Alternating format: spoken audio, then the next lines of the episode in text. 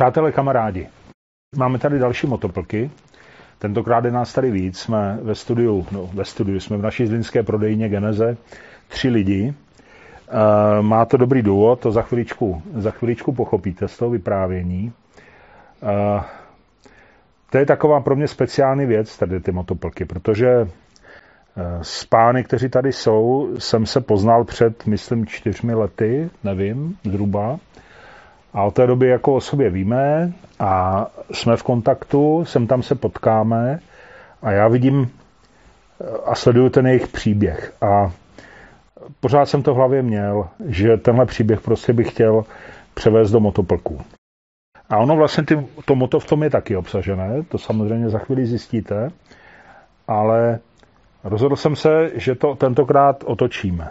Že vám teď budeme povídat o příběhu našeho hosta a k těm motorkám se dostaneme asi v té druhé polovině, možná ke konci pořadu, ale určitě tam budou. Ale myslím si, přátelé, uvařte si dobrý kafe, udělejte si čaj, běžte se vyčurat, protože od těch televizí nebo počítačů nebo mobilů neodejdete, protože uslyšíte opravdu silný příběh. A ten silný příběh se týká Lukáše Hirky. Ahoj Lukáši, rád Ahoj. Tě tady, opravdu rád tě tady vítám a vidím u nás ve Zlíně a jeho táty Jirky, Hirky, Jury, Hirky, eh, kteří za náma přijeli z blízkosti Fritku Místku. No a o Lukášovi, ale vlastně i o Jirkovi budeme mluvit, protože, protože je o čem prostě mluvit. Tak si do toho dáme. Pánové, eh, moc rád vás tady vidím oba dva. Díky, že jste přijeli ještě jednou. Je taky díky za pozvání. díky za pozvání. No. Rádi jsme přijeli. Jenom, jenom já tě asi Lukáši nějak musím představit, takže aspoň kousek, prosím tě, ale pak už já budu fakt mlčet jak ryba. Eh, přátelé, Lukáš je, je bývalý voják z povolání, který byl na misi v Afganistánu. Stal se mu tam úraz a ten úraz ovlivnil nejenom jeho samozřejmě celý život, ale celé rodiny a asi té širší rodiny a jeho přátel. Ale ten příběh má prostě několik peripetí, má vývoj a má, nechci říct, že má šťastný konec a šťastný závěr, nejsme v Hollywoodu, ale má hodně, podle mého soudu, aspoň jak já to vnímám, hrozně takový dobrý nadějný průběh a a, a tím, že se známe už čtyři roky, tak vidím i, i vývoj jakoby v tom, v tom příběhu. Takže o tom se teď budeme bavit. Luky, prosím tě, přesuňme se, jestli můžu, do toho Afganistánu. To bylo v roce 2012, kdy jsi tam byl na misi. Co se stalo? No tak eh, byl jsem vlastně na zahraniční operaci v Afganistánu, v provincii Logar. No jak já popravdě tu misi, ani tu přípravu na tu misi si vlastně nepamatuju. Já jenom vím z doslechu a z, ze zprávy vojenské policie a vlastně z vyprávění kamarádů, kteří tam se mnou byli a to, co se vlastně všechno stalo. Takže že jsme byli a, tak nějak jako po patrole ve, ve volném čase, ve volné chvíli na bažině, to je jako kuřárna, ale jsme si povídali a rozebírali všechno možné a, a prostě Prostě jsme užívali ten volný, volný čas, který jsme měli. No a potom přišlo to, co přicházelo každý den, několikrát denně. Eh, sireny, poplachu a, a přiletly uh, rakety.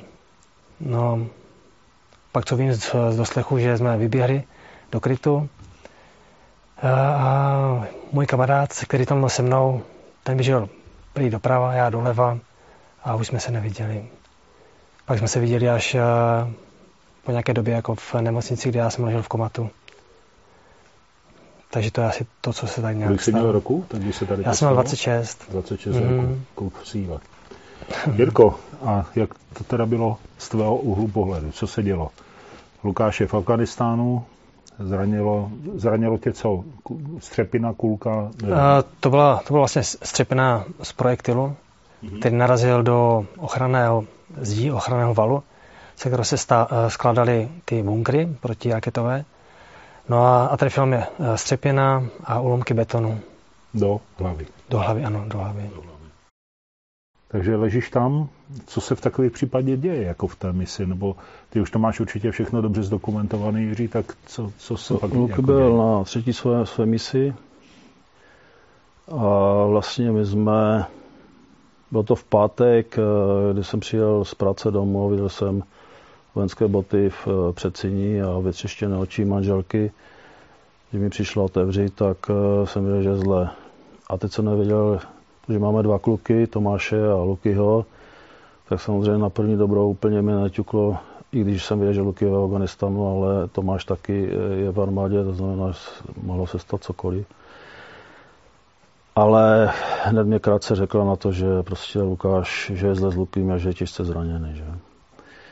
Eh, bylo to v pátek, my jsme ty informace měli eh, docela průběžně, věděli jsme, že Lukáš eh, je na polním obazišti, že, že, pře, že já nevím, za nějakou dobu je prostě, byl proveden přelet do Kábulu, do nemocnice, v nemocnici, že je operovaný a vlastně armáda poslala nebo připravovala hned let e, speciálu do Afganistánu s tím, že jako česká armáda? Česká armáda, že česká ho převezou Lukyho na uvenku a bude na UVNC. Samozřejmě se to chystalo, ale nějakým způsobem se nevědělo ještě, jestli ten Luky bude vůbec schopen eh, schopen eh, přeletu, takže to zranění bylo vážné, nebylo to jenom zranění hlavy, ale eh, má střepiny po celém těle a ta hlava je jakoby nejvíc byla zasažena. No a my jsme postupně, postupně ty informace dostávali, že letadlo teda ráno v sobotu odletělo, e, přistalo v Afganistánu, že teda ten Lukášův stav je natolik e, e, dobrý, dobrý převozu.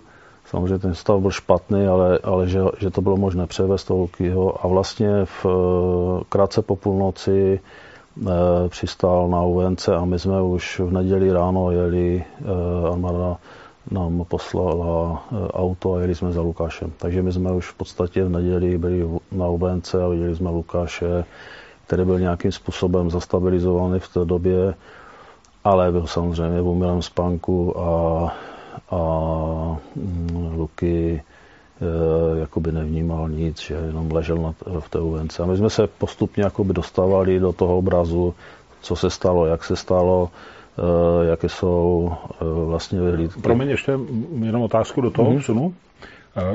Ten přelet do, do Prahy byl, byl jakoby nutný, tam nebyla možnost, že aspoň já si tak představuji, když jsi v misi, tak tam máte nějaké lékařské zázemí. A nemyslím tím obvaziště, ale myslím tím i opravdu zázemí, jako jo, nějakou, já nevím, na to nemocnici nebo OSN nemocnici nebo něco takového.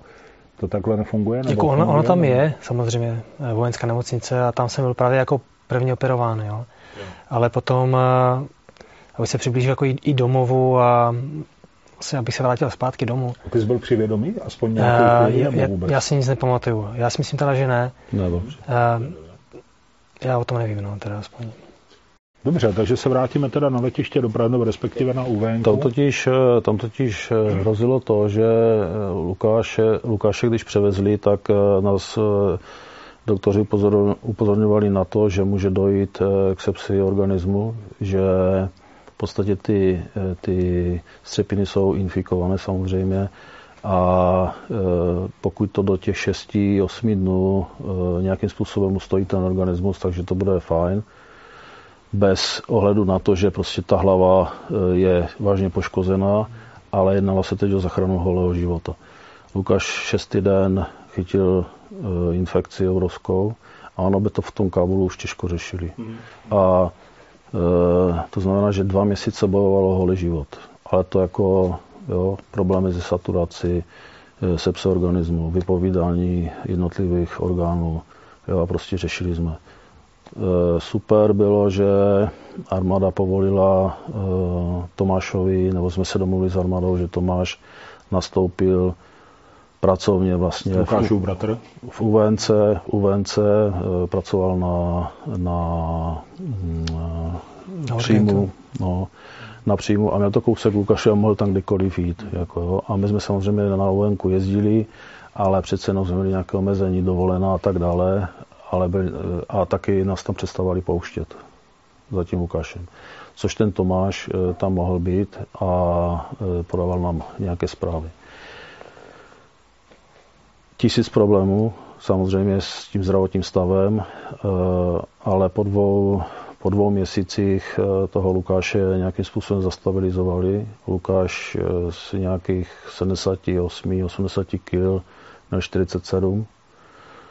Úplně vyšťavený člověk. A to, to, to si byl Luky v tu dobu pořád jakoby mimo sebe v umělém spánku? Jo, jo, to jsme v umělém spánku, no. Pokoušeli se ho párkrát uh, zbudit, ale nepodařilo se to až po těch dvou měsících a vlastně měl nepřítomný pohled. Jo, a říkali nám, že, že mm, jako nechtěli nám dávat žádnou naději, e, radši odpočívám s tím, že jako nebude nic. Že on nereaguje na nic eh, jo, vnější. Jako následek toho na vnější, úrazu toho mozku. Jo? Ano. tak. Mhm. A nebyly to jenom střepiny, ale byl tam, byl tam problém s taky s tlakovou vlnou, kdy ten mozek dostal pecku. Jako otřes nějaký. Otřes. No vlastně ta tlaková vlna narazila do mozku a posunula uh, ten mozek o lepku, kde, kde jako narazila.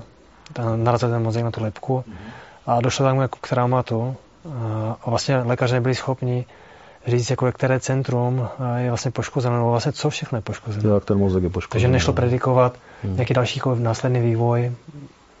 Takže ty střepiny sice můžeš jakoby najít a vidíš, kde jsou, v jaké části, mm, ale mm. Ten, ten otřes vlastně té takovou vlnou, to se dá těžko definovat. Ano, na povrchu toho mozku jsou ty neuronové cestičky a vlastně když eh, narazil té klemby lebeční, mm. tak, eh, tak se mohly poškodit, nevidělo se jakoby co. Jo. Lukáše, a to bylo dál, takže Lukáše, po dvou měsících probuzený si mělo spánku, nepřítomný pohled. Co se dělo? Tam byl jeden zásadní takový zlom, kdy ten Tomáš za, ním, za Lukášem chodil a my jsme zrovna přijeli do Prahy, e, přijeli, z, jakože půjdeme k Lukimu a ten Tomáš mě říkal, ty tati, mi se zdá, že ten Lukim je jako, eh, že na mě reaguje. Jo. A tak já jsem, že my jsme přijeli za tím Lukim a já tomu Lukimu říkám, Luky, jestli mi slyšíš, zavři oči, že?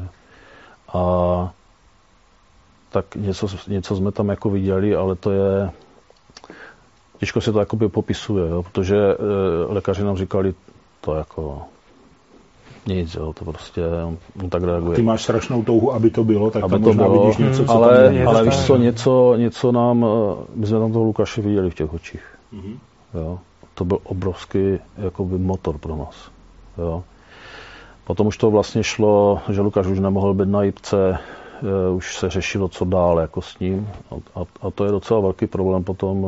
E, Promiň, Jirko, ještě mi řekni, a jaká byla jakoby teda diagnoza tady v tuhle dobu? Co, co vlastně? Vigilní koma. Pardon? Vigilní koma a vlastně Lukáš byl převezený na oddělení potom do Lomouce, které bylo blíž na Ochryb, eh, kde, byli, kde jsou pacienti v komatu v podstatě. Lukáš měl svůj pokoj, byl na přístrojích eh, a eh, v podstatě ho sice nějakým způsobem s ním tam hýbali rukama, jako něco máličko cvičili, ale víceméně ho udržovali jakoby při životě a ta víze, co s ním dál, jako nebyla. Mm-hmm. Jo. Mm-hmm. Lukáš měl ještě otevřenou hlavu, protože měl rozbitou lepku, oni mu ji pořádně jakoby otevřeli eh, tu hlavu, eh, aby, aby ten tlak tam nebyl, eh, tak aby ten mozek se dál nepoš, ne, nepoškodil. Takže to bylo takové, Luky měl problémy, asi i velké bolesti, byl strašně hubený, takže měl speciální vyživ, byl na třech hadičkách, měl tracheostomii, pek a močokapleter. To bylo zdrojem infekcí pořád a tak dále. Ale my jsme... My jsme Ale oči otevřené? Jakoby? Oči otevřené, no. Někdy otevřené. z toho něco? Tam se, jo, že jo, nevím, jo, mi to prostě. jasný, no. Jako už jsem dostal to, to jsi, byl, jsem... byl jsi opravdu tam, jako když tam se táta nebo brácha nebo máma se ptali, Luky, seš tu, seš tu s náma, byl jsi tam nebo nebyl? Ono, je, je něco v tvé paměti? Mm-hmm.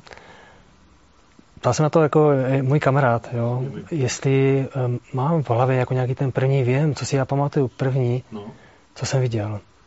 A víš, co to bylo? Nevím. um, obrovská rozhalenka a, a ženské prsa. Fakt? No hmm. tak ale to není vůbec špatný začátek. No to jako. jsem si říkal, jako, no ne, že začátek, já jsem říkal, tak jestli to je ten konec, ta smrt. Jo, takhle, ty jsi to vnímal jako, že tak říkám, jdeš tímhle tím směrem teďka, takže tak se ne, máš na co těšit. Jako, tak to jo. není vůbec špatný. Mm-hmm. A, a potom jako po čase uh, A to byla tvoje fantazie, nebo tam byla nějaká sestřička no, to, to, k tomu dojdu. Pardon? A potom jako po čase vždycky jsme zašli uh, tam, kde jsem ležel, abych dal zpětnou vazbu těm lékařům, sestrám a všem těm lidem, kteří se mě starali a pečovali o mě a vlastně vložili do mě čas, energii, nějakou sílu.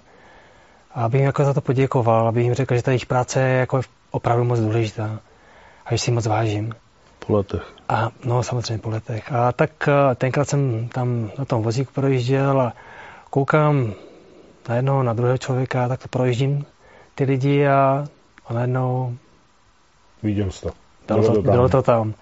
A říkám, a tebe asi pamatuju. Ano, vážně, no, ale ne podle obličeje. A nevím, jestli to tušila, ale jako usmála se, takže myslím si, že asi jo.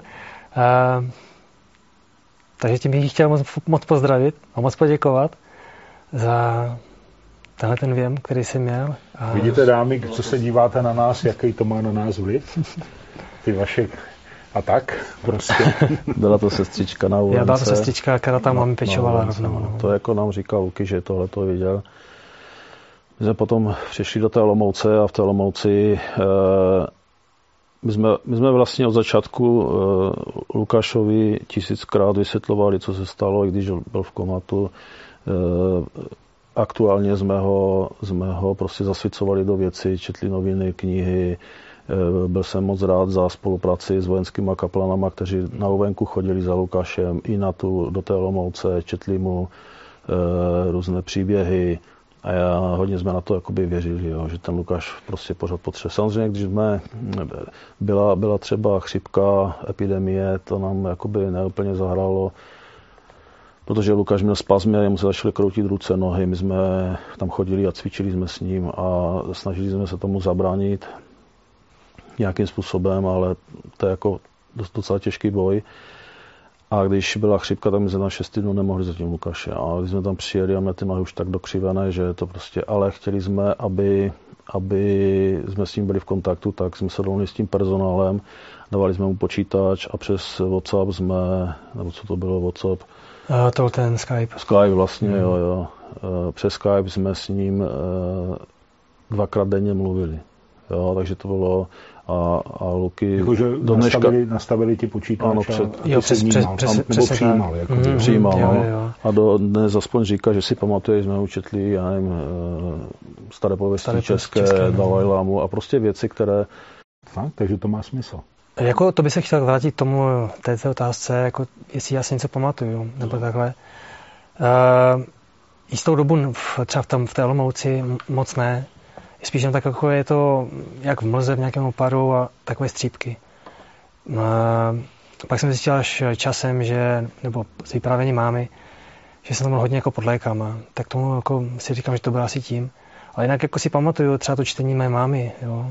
Pamatuju si ty příběhy, pamatuju si eh, mé kamarády, eh, jak tam prostě vtipkujou a, a, a ty vtipy si přímo pamatuju, jo. Pamatuju si potom, eh, jako ono, já nechci nic jako nalhávat, jako byla to těžká doba, plná jako různé bolesti, beznaděje a, a o smutku. Ty jsi si uvědomoval svůj stav, tu situaci? Tak já jsem byl vlastně uzavřen ve vlastním těle. Jediné, co na mě fungovalo, byl můj mozek. No právě na to se ptám. A... Takže ty jsi byl vědom situace, v jaké jsi a chtěl si mluvit a nemohl si, bylo to tak nějak? Nebo... No já jsem právě celou tu dobu, když jsem měl tracheostomii v krku, tak jsem vlastně trénoval rozhovory. Já jsem v začátku viděl jsem tátu a dám takový příklad, tak jsem se zeptal, tak co, jak se ti daří, rád tě vidím. A on mi odpověděl něco jiného. A jsem říkal, to, to, to, je něco špatně, jako on mi nerozumí, nebo...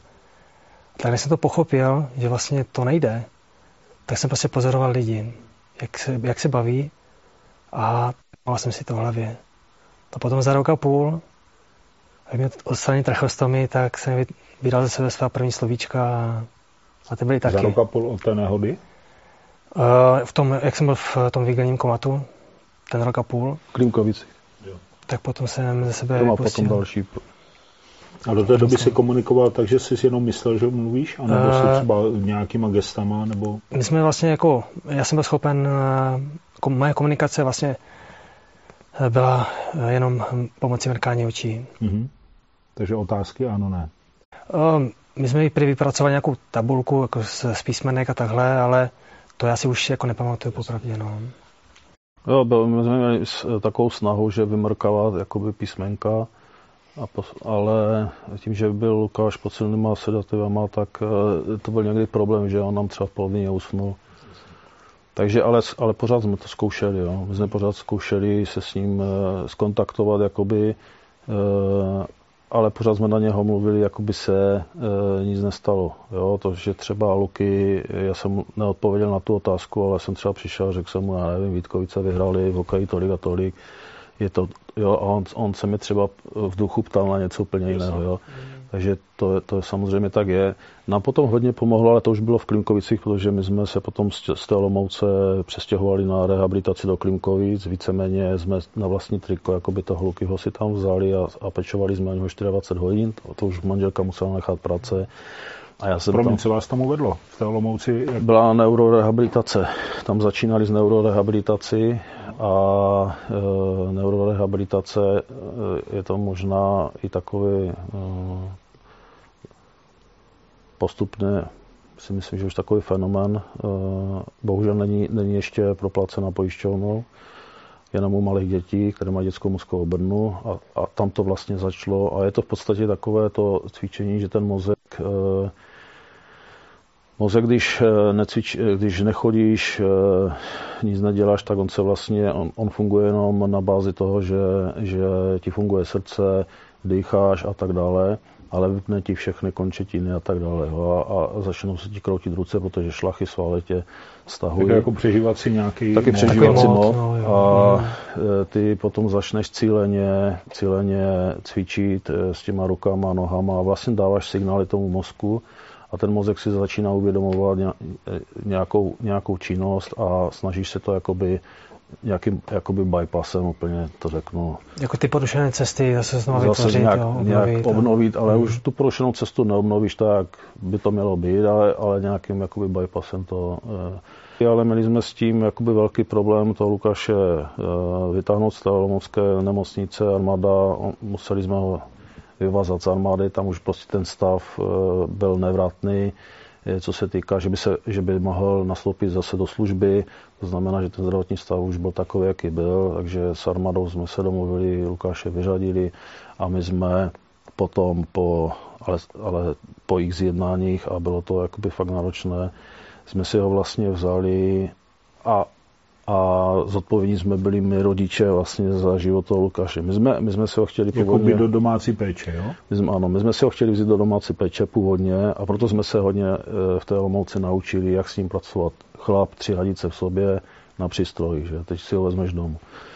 Ale uh, už, už, te, už tenkrát jsme tam, eh, jsme tam uh, Eh, jezdila za náma Šarka Smíšková, terapeutka, která nám ukazovala, jak s tím Lukášem cvičí, co všechno je, je potřeba z plastické bránice, já, já nevím, co všechno. Jako takže, jaké jsou možnosti a co všechno možnosti. jde v tomto stavu dělat? A my jsme se potom eh, vlastně po nějakých peripetích dostali do těch klimkovíc, kde ale e, není péče o, o takové e, pacienty jakoby standard, takže my jsme se museli vlastně o to Lukáše starat. Manželka je pečovatelka, takže ona s ním, s tím Lukášem byla. My jsme, my jsme první noc, když, když jsme přišli a spali jsme s tím Lukášem, tak my jsme v noci chodili po špičkách a dívali se na něj, jestli žije vůbec. Jako, no. Takže ono to byl jako obrovský skok, eh, obrovský skok. vlastně z, z nemocničního prostředí do prostředí hotelového typu, kde vlastně eh, tam, kde byla stoprocentní mm, prostě, či, jako, nechci říct jako čistota, ale všechno bylo vyidentifikované, fakt to bylo se chodilo v rouškách. No, tak vlastně no. tobě ta, ta infekce hrozila pořád a je to strašně nebezpečná věc, že? Přesně. A ona se totálně ta infekce řešila už i v té Lomouci, jo. Tam prostě na jedné, na, na, v jednom pokoji začala ta infekce a za týden byla na druhé straně. Jako, Ale že... řekni mi, když jste prošli tady tou, nejdřív tou, všeho, tou Pražskou vojenskou nemocnici, pak Olomouckou. Eh, doktoři s tímhle tím typem úrazu nebo, nebo zranění už mají, nebo měli nějakou zkušenost, nebo, nebo to byl takový spíš pokus omyl, nebo jakoby věděli, co s tebou, nebo... Ne. No, ne, ne, tak je, a to je, a to je bohužel standard i dneska, jako když, eh, že spousta lidí nás oslovuje, jakým způsobem, co jsme dělali, jak jsme to dělali i proto máme vlastně ten web náš, i proto jsme jako na veřejných sítích aktivní, protože ten Lukášův příběh jakoby pomáhá. A když se nám ti lidé, nás ti lidé ptají, tak to je něco, co jsem chtěl říct. Bavili jsme se o tom, jak, jak, jaká zkušenost těch doktorů je s tímhle typem úrazu. A my jsme vlastně, když jsem se ptal doktoru, jako co dál, jo, tak eh, se mě ptal, jako mě říkal, tak pán Jirka, co si budeme říkat, že ten stav je velmi vážný, nedá se rehabilitovat, nedá se s tím v podstatě nic dělat, uvidíme, jestli si to tělo nepomůže nějakým způsobem na ten mozek a když bude dobře LDNK. Jako. No a to si řekneš tak do pytle, tak jako pojďme něco zkusit, že? Já jsem vždycky říkal, pojďme něco zkusit, e, tady se vždycky může vrátit zpátky, jo. Jako veterán má tady, má tady podmínky. A byli ti doktoři nebo ten personál střícný a přístupný k vaš? Tady nějaké té diskuzi, tady tomu třeba tlaku, který se na ně hmm. vyvíjel? Hmm. Je, to, je to hodně o diskuzi. Jakoby, radil jsem se s panem primářem Benešem hodně z Uvenky, a vlastně, když jsme byli, když jsme chtěli odejít, tak eh, vlastně jsem byl za nimi osobně, vysvětlovali jsme si některé věci, eh, kládal důraz na to, abych fakt dál ho dával pozor. Mě potom řekl, je to váš kluk, tak si s ním dělejte, jakoby, co chcete v vozovkách. Ale říkal, ať eh, fakt dávám na to pozor, aby ať se provede operace z hlavy, vlastně skelet, a ta hlava že, se uzavře Husté lebeční kosti, která mi vlastně no, chybí no, po té operaci. Aby se vlastně e, zabezpečil ten, ta, aby se zabezpečila ta hlava a ať pomaličku prostě s ním cvičíme a uvidí se, co bude dál. Jako, jo. Ne, není to úplně standardní, nebylo to standardní. Jsem rád teda, že eh, armáda i pochopila, že, že nejsme žádní plašani a že tam prostě, oni nás v podstatě viděli každý den v Olomouci, jsme tam jsme jezdili 100 km do, z, z Ostravy. Manželka přijela do práce za mnou, jeli jsme do Olomouce, přijeli jsme do Olomouce, já nevím, v, o půl třetí ve tři hodiny a my jsme v devět odjížděli a každý den jsme tam jezdili 100 km na 100 zpátky. Soboty, neděle jsme byli v, v, v Olomouci na svátky, byly vánoční svátky, znamená, že 14 dní v kuse. Jo. A e, umožnili nám tam pokoj, jsme měli, Eh, my jsme třeba v sobotu ráno už přišli za Lukášem a už jsme s ním pracovali, už my jsme ho umývali, my jsme prostě dělali, cvičili, četli, nechali jsme ho vyspat, zase jsme šli. A vybudovali jsme si vlastně už takovou, eh, takovou pozici, že oni když nás tam viděli, a tam jako je fakt přísné to, covid teď, když byl, tak to je nic, jako. My jsme tam chodili běžně v rouškách, pláště jsme měli a tak dále, že? Čili přísně sterilní prostředí. Co chvilku tam chodili a prostě omývali eh, nabytek a tak dále. Takže v tom jsme jakoby pracovali a, a musím, musím vlastně jim říct, že nám vycházeli vstříc a prvotně jako jsme se chtěli vzít domů a chtěli jsme se naučit, co s ním dělat. Že? A hlavně jsme potom začali tam hodit eh, kamarády od Lukyho, protože oni se, když ta rotace skončila z Afganistanu, tak samozřejmě ti kluci se ptali na Lukáše. Eh, poprvé, když tam přišel kamarád Venca, eh, tak eh, bylo vidět, že, že to je špatně, jako, že Vencu to hodně vzalo, viděl to Lukáše, v jakém stavu je, že viděl ho v podstatě chlapa, když, jo, a, a teďkom vlastně takové tintítko. Ale jsem říkal, Veny, je důležité, abyste, abyste chodili, eh, budu rád, když, bude, když za tím okašem budete chodit, ale je tam třeba si dělat srandu prostě a, jo. A vlastně, když po druhé e, přišel tak a přišli už další kluci, tak už z toho pokoje ním smích a tak. Jo. A už to zase bylo, že ten Tomáš, e, brácha Lukyho, že, že si to už nějakým způsobem tam řídil, že já jsem tam třeba nebyl u toho a dostali ten prostor a, a nějakým takovým způsobem ti kamarádi začali, začali chodit za tím Lukášem a, a to přátelství té, vlastně té průzkumky, kde ten Lukáš sloužil, trvá do dnes a vlastně dneska ho podporují zase na, tom, na sportě, ke kterému se asi e, nějakým způsobem a jsme, jsme v kontaktu, děláme akce a, a Prostě to musí to, pro tebe to obrovsky jako posilující, ne? Nebo no, no, ono to bylo jako, jako nesmí, ne, hladící po duši, ne? Ono to bylo jako nesmírně klíčové tehdy a, a je stále, jo. Hmm. Protože, tak jsem říkal, ten stav, no, to si budeme povídat. Každý si to dokáže představit, že jediné, co funguje, je vlastně ten mozek a ani to nefunguje. Chcete se podrbat na nose? No nejde to. Po nose vám uh, chodí moucha. Vy se díváte upřejmě a, a ono tam pořád chodí. Chcete ji zaplácnout, nějak ji prostě odehnat. Nejde to.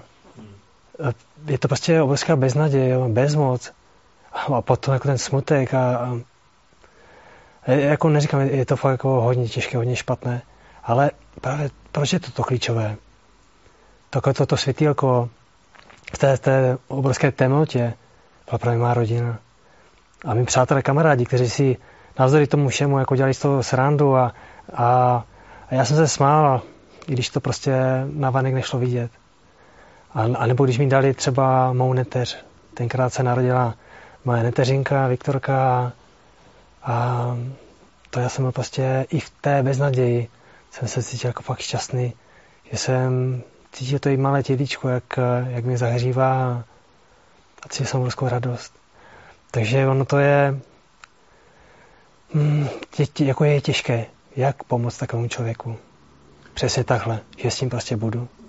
A že prostě se s ním budu bavit, jak, jak kdyby mu nic nebylo. Že s ním jenom prostě budu. A ty jsi cítil, říkáš, fungoval mozek, tělo ne? Hmm. Ty jsi cítil, měl jsi bolesti? Cítil jsi nějaké to takovéhle věci? Jako bolesti cítím až do teďka. Je to už chronické, je to non-stop. A, ale už, už si z toho jako dělám srandu, když je někoho slyším, je, mi bolí hlava. Říkám, jo, jo, tak to mi taky, no. A jak tě bolí hlava? No, no moc mi bolí hlava a pořád, jo. Ale eh, s tím už jako proč, proč plakat nad tím? To nemá smysl.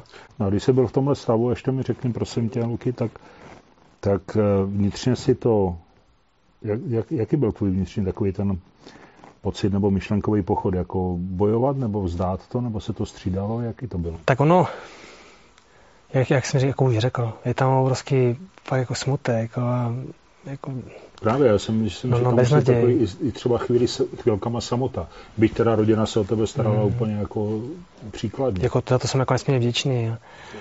A, to je něco, co jako jim nezapomenu jako fakt nikdy. No. no. Protože já tě znám už jako spíš bojovníka, takového člověka, který aspoň na mě to tak působí. Jako. Ono, ono, jako já jsem vždycky byl uh, zvyklý a to jsem dělal, sportoval jsem. A co se děje ve sportu? No prostě bojuji proti někomu dalšímu, abych nad ním zvítězil. To jsem dělal v armádě. Byl jsem na kurzi různé přežití a na, jako, na bojovou činnost a prostě stále jsem bojoval. Takže vlastně ono, jsem dělal to, na co jsem byl zvyklý a to, co jsem dělal vlastně celý svůj život.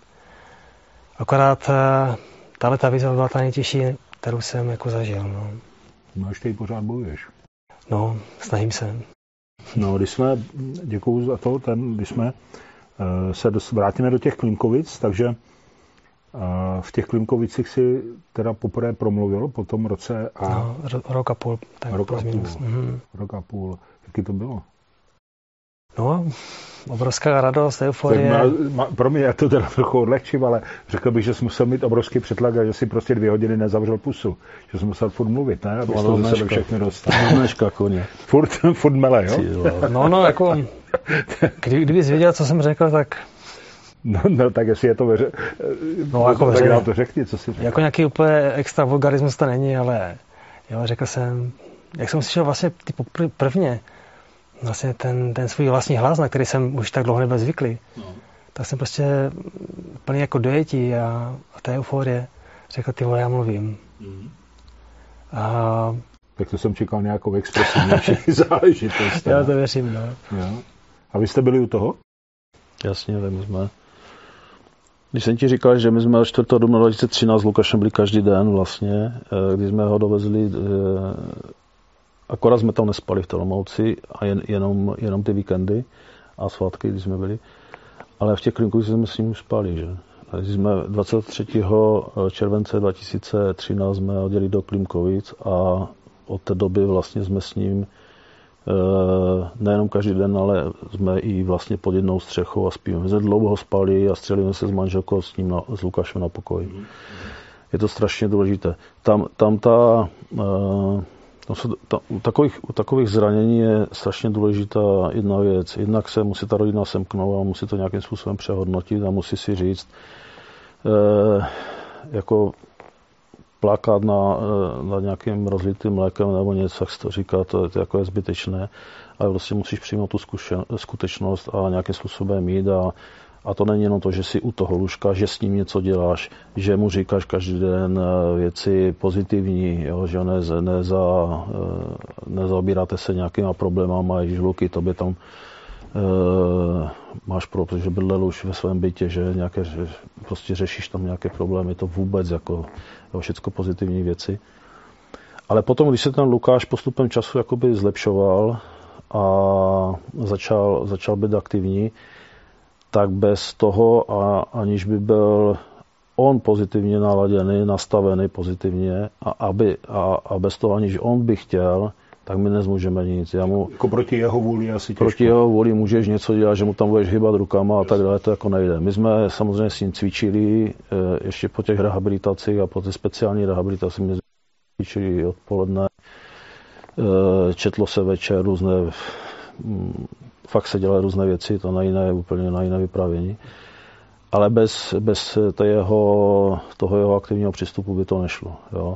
A musím říct, že je obrovský motivátor Luky. A ne tím, co, co mluví, ale tím co, tím, co dělá. Že v těch Klimkovicích za náma chodili maminky, rodiče, různí děce a říkají, že Luky, eh, přijď nám tady, přijď, eh, já nevím, partnerce tady říct, jako jo, že ať sklesla na vozíku, prostě stalo se něco, spadla ze skal. Různé příběhy, jo. Takže to ono, mě, jako tohle to bylo pro mě jako nesmírná motivace jako do života jako v těch Klimkovicích, že prostě důvod, proč vlastně stanout. Já jsem věděl, že když se jako na člověka usměju, jakou ten úsměv má moc, když ukážu, že prostě já to nevzdávám, tak uh, si to můžu vzít třeba jako může pozbudit. Můžu je jako namotivovat. impuls určitě. A, a tohle to byl každý den motivace jako do toho, zase do toho vstanout. Každý den zase znova ta bolest každý den znovu Ale ty to si to zvenku dostával od rodiny, ale jinak jsi to musel najít sám sobě hlavně, ne? Jestli to správně chápu. Samozřejmě, ono, jak já vždycky říkám, a, nebo jak si mi lidé ptají, co jako je zatím mým nějakým úspěchem, jak v té rehabilitaci, tak i v tom životním úspěchem, tak říkám to své už oblíbené, kde je vůle, tam je i cesta. Ale ta vůle nemůže být jen na jedné straně, musí být na všech stranách. To znamená na stranách eh, těch zdravotníků, zdravotnických pracovníků, kteří se mnou pracovali a na mě pracovali, mé rodiny. Ale kdyby to všechno měl, ale nechtěl bych já, tak se nestane nic. Tak to nemá smysl.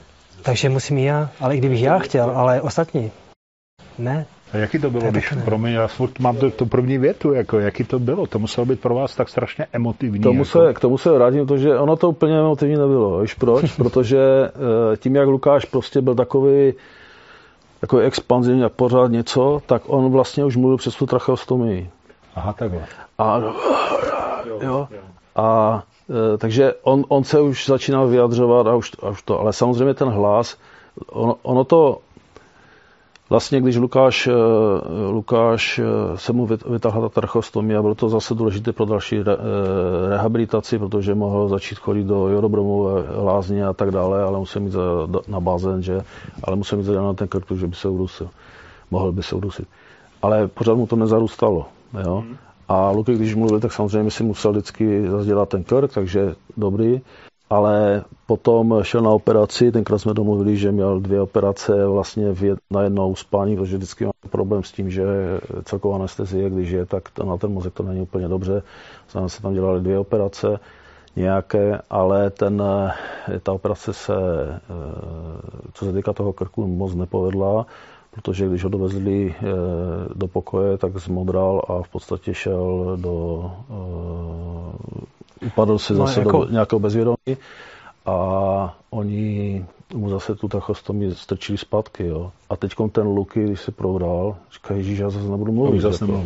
A bylo to takové mm. dramatické docela. Mm. Tak, jo. Ale naštěstí, a to jsou takové, víš, že, že v, v, tom, v tom příběhu, jak musíš dělat, ty jako rodič za Lukáše, musíš dělat některé, roz, některá rozhodnutí, která uh, my si třeba kolikrát ti rodiče ptají, pane Hirka, máme udělat tady to nebo tady to a já říkám, to je vaše rozhodnutí, vy, vy tím ovlivníte ten příběh toho. Tak ty můžeš říct jenom, co jsi udělal ty. A přesně tak. A, a, my, a my jsme třeba nám říkali, že Lukáš, že Lukáš že mu tam hrozí operace hrtanu, že mu zkrátí tu hrtanovou trubici, sešijou mu to a zaší, že, že prostě to je ne, neprůchodné a že on to neudýchá. Jo? Takže mu musí, oni mu to zaší teda tu díru, ale že mu operují ten hrtan.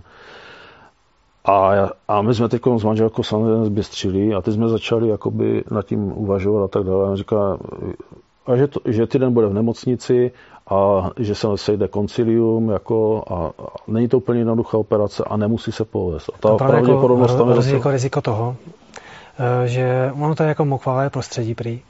A že pokud eh, to nedopadne, jak by to mohlo dopadnout, tak eh, ono se to, ten zásah, jako se rozjedou ty stehy.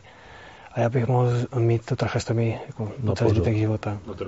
Mm, jo. A stalo se to, že vlastně Lukáš byl, Lukáš byl na operaci a byla domluvená velká akce do Klimkových, kde 300 vojáků mělo jít. eh, na, jakoby na počest toho Lukáše z Fritku místku eh, do Klimkovic. Eh, byli to kluci ze 72. mechanizovaného praporu, jeho praporu a bylo to taková fajn akce, že šli z, z Fritku místku do Klimkovic, v Klimkovicích se prostě seštosovali do útvaru a vzdali čest vlastně Lukášovi, který byl tam na vozíku a tenkrát ještě to muselo Pepa. být pohlazení, co? Jo. No jako tohle to, to fakt ten... jako něco, co budu mít v hlavě jako pořád. A my jsme věděli, že to je pro to Lukáše důležité. Hmm. On se na to těší. A my jsme v té nemocnici řekli, ne, my, my, my máme nějakou akci, a my se teda ještě rozhodneme, jestli do té operaci půjdeme nebo nepůjdeme. A paní doktorka nás nechápala vůbec, jako, jako jak to, jo, to je prostě závažná věc, jako co tam nějaký pochod. No ale my jsme to udělali, a, ale mám ještě takovou jednou, tedy je, je potřeba se ptát jakoby na to, nejenom jednoho člověka. Jo? Či by jsme to konzultovali s dalšíma lékařema. A jednou jsem se ptal teda a on mě, já říkám, nechal byste to udělat svému vlastnímu klukovi, jakoby, a on říkal, no asi bych do toho nešel a ještě bych počkal, jako jo. A my jsme tohle to přesně udělali. Jemu tím, jak oni mu vlastně otevřeli a znova e, vlastně ten krk, tak e, se to začalo hojit. Ta akce proběhla a jemu se to do měsíce zahojilo a Lukáš v podstatě funguje a žádná operace nemusela být třeba. Jo. To je to je jenom říkám příklad jeden. My jsme těch věcí řešili víc, operace, těžké operace měl nohou, těžké operace e, měl i s, e, s močákem a tak, a tak dále. Jo. Takže těch rozhodnutí bylo jakoby víc, ale toto byla taková zásadní a trošičku nám i ta náhoda vlastně že, že vlastně ta armáda, už to byla akce domluvená, se za, stalo za tom jako spousta, spousta věcí, víš, jakoby jako práce. Já úplně, já úplně, přesně tak, já to jako náhodně nevnímám. Protože já jsem se třeba jako po, po mém zranění a potom, co všechno, všechno jsem na té své cestě zažil, viděl, tak jsem si myslel jako věřící člověk a, a tohle to jako nevnímám jako náhodu. Tohle to vnímám jako prostě nějaké, nějaké vedení, protože to, kdyby to byly náhody, tak to je spoustu náhod a to by prostě člověk jako nevymyslel. A, takže... A ten svět kolem nás ani ty životy nevypadají úplně jako nahodilé, že? Přesně tak, no taky, taky tohle tvrdím. Tak ono, ono, když se o tom Luky baví, tak na začátku vlastně všeho, když ten Lukáš nám umíral v to, na té UNC, tak my jsme s manželkou seděli na, uh, už nás tam nepustili teda, a seděli jsme na, na Honspalce, tam je nad Julískou je park. A my jsme v podstatě prosili Pana Boha, ne za to, aby toho Lukáše tady nechal za každou cenu. Ale pokud ho tady nechá, aby nám dal silu, ať toho Lukáše můžeme dál posunout. Jo. A vlastně e, má pravdu Luky v tom, že ty náhody nejsou úplně náhody a my jsme za tu dobu potkávali, potkávali lidi, otevíraly se nám příležitosti, e, možnosti, hodně, hodně jsem intuitivně, jakoby, eh, mám, to, mám to v povaze, že dělám hodně věcí intuitivně a nějakým způsobem nás to dovedlo až tady. Jakoby. Jo, takže Ty modlitby zabrali. Každý to má jinak samozřejmě, ale nějaké vnitřní obrovské přání to bylo a prostě jdeme pořád dál cestou. Já jsem, my jsme se k tomu nikdy už nevraceli, jakoby samozřejmě vždycky jdeme s pokorou, vždycky jdeme, eh, posloucháme, co nám říkají lidé a eh, neúplně zatracujeme ty věci. Potkali jsme lidi dobré, potkali jsme lidi špatné, ale v, v konečném důsledku každý nás nějakým způsobem obohatil. To, to rozhodně no. A kdy se z těch Klimkovic potom vrátil domů a v jakém stavu? Jak dlouho jste tam byli v tom? Tak ono, uh, můj úkol, nebo můj cíl a můj sen uh, byl jasný. A já vždycky říkám, uh, každý člověk by měl mít své sny, ale něco možná ještě důležitějšího, než mít své sny, je mít sílu a odvahu ty sny plnit. A já jsem prostě si říkal, já se nevedu dřív, než stanu z toho vozíku. Stanu, bouchnu se dveřama a půjdu domů. Mm-hmm. No moc lidí tomu nevěřilo a spousta lidí se jako i tak nějak klíblo a no, a, ale jsem tomu věřil. A když jsem měl zdeformované nohy tak, že mm, pohyb po nich, ne, že byl, byl nemožný, umožný byl, ale když si představíte, že ty vlastně ty nohy se vám špičky zohnou k patám, až se vyhnou do, dovnitř, tak potom se blbě chodí. Hmm. Ale já jsem prostě po, i potom jsem chodil a i když to bolelo, opravdu moc, tak já jsem šťastný, že chodím. A já jsem si dal svůj, svůj cíl, že já prostě budu chodit. A byl jsem rozhodnutý pro to dělat úplně naprosto všechno. I kdybych si měl ty nohy nechat amputovat, a dát protézy, tak já prostě budu chodit. A já odejdu. No a, a to je zase to vedení. Jak jsem o tom mluvil. Potkali jsme lidi, které jsme potkali a staly se věci, které se staly a já jsem se dostal pod rukou nesmírně šikovného operatéra a ten udělal to, co mnozí jiní by nedokázali, nezvládli. A já jsem se postoupil dvě naprosto náročné operace, bolestivé. A to byly ty nejbolestější chvíle mého života. A to už se bolesti zažil opravdu spoustu. Ale hm, vyplatilo se to všechno vydržet, přečkat. A já jsem se na ty nohy potom postavil. Mm. A když jsem ty dveře za sebou nezabouchl, protože v Klinkovice jsou dveře na fotoboňku, tak jsem prostě odešel. S pomocí, ale já jsem prostě to zvládl. S pomocí, ale já jsem šel Co na to říkal domů. personál, který se tam o tebe staral? Ty jsi to musel mít úplně Vánoce, ne? Když se něco takového Já jsem vlastně svoji poslední hodinovku clean což je tam neurorehabilitace, jsem dostal nápad. Jsem říkal, máme víš co, ty jsi mě vozil na vozíku, tak teď ty pojď, sedni si na vozík. Sedla si na vozík a já jsem odvezl pryč. Aplaus ve stoje. Hmm, no, u mě, v mém srdci, jo. Já jsem fakt šťastný, no. No a kdy to bylo? Kdy, kdy se stará z Klimkovic vrátil, no, vrátil domů? Že bydlíte spolu, jo, mm, víme. Jo. My se zastěhovali, no. To bylo kdy asi?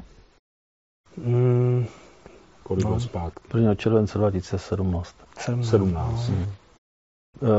Bylo to, bylo to i tak. pět let po úraze. Jo, jo. Vlastně přijel domů, jo. Ale už, eh, my jsme už o víkendu uh, Luky vytahovali i ven, my jsme se museli se stěhovat s Lukem, protože my jsme, máme svůj rodinný dům, Lukáš bydlel v bytě, to znamená, že my jsme se sestěhovali, koupili jsme dům, který byl bez, bezbariérový, nebo předělával jsem ho v té, v té době, když Lukáš byl v Klinkovici. A e, v podstatě jsme už toho Lukáše zapojovali jakoby do toho běžného života, protože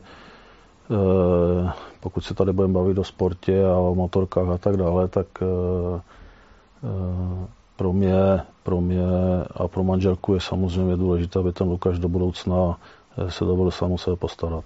Ta cesta ještě je nějaká, nás, nás čeká a vlastně nevím, nevím ani kdy skončí a jestli skončí a jestli to třeba nebude vlastně učení pořád, jakoby, ale Vlastně, vlastně i v těch Klimkovicích ještě my jsme tam na dva měsíce přerušili, když jsme do Prahy cvičit, že ono to nebylo jakoby kontinuálně, ale domů se dostal až oficiálně toho 1. července 2017. No. Tak je to, počítám to správně, pět let. Jo, jo. 7. září 2012 se Lukáš byl zraněn v Afganistánu.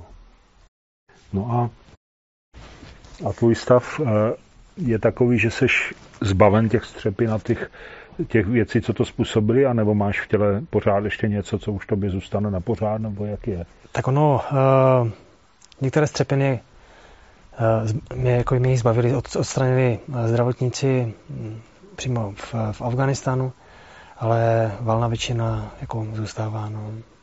A, a nebo se s tím nic dělat. Já mám po celém těle, o kterých vím, tři, tři mám v hlavě a 20 asi po celém těle, no. 20 po těle? Hmm.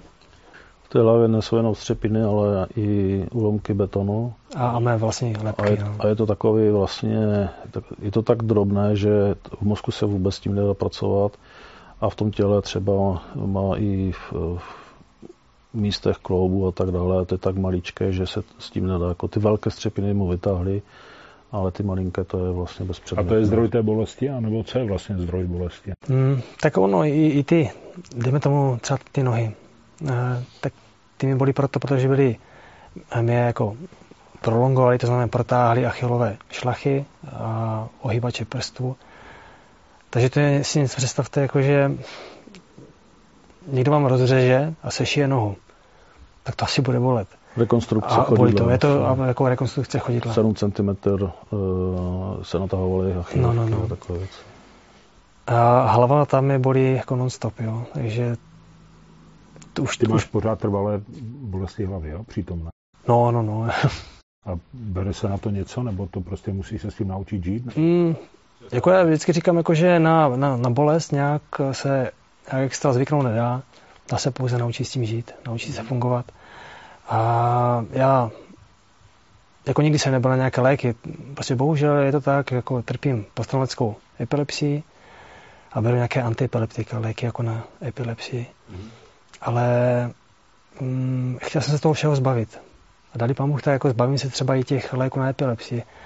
Ale postupem času jsem odebíral lék po léku a, a nechci brát nějaké další analgetika, tak jsem si musel najít nějakou svou cestu, jak se té bolesti, když už nezbavit, tak aspoň nějakým způsobem ji ovlivnit, zmírnit, aby se dala jako zvládat.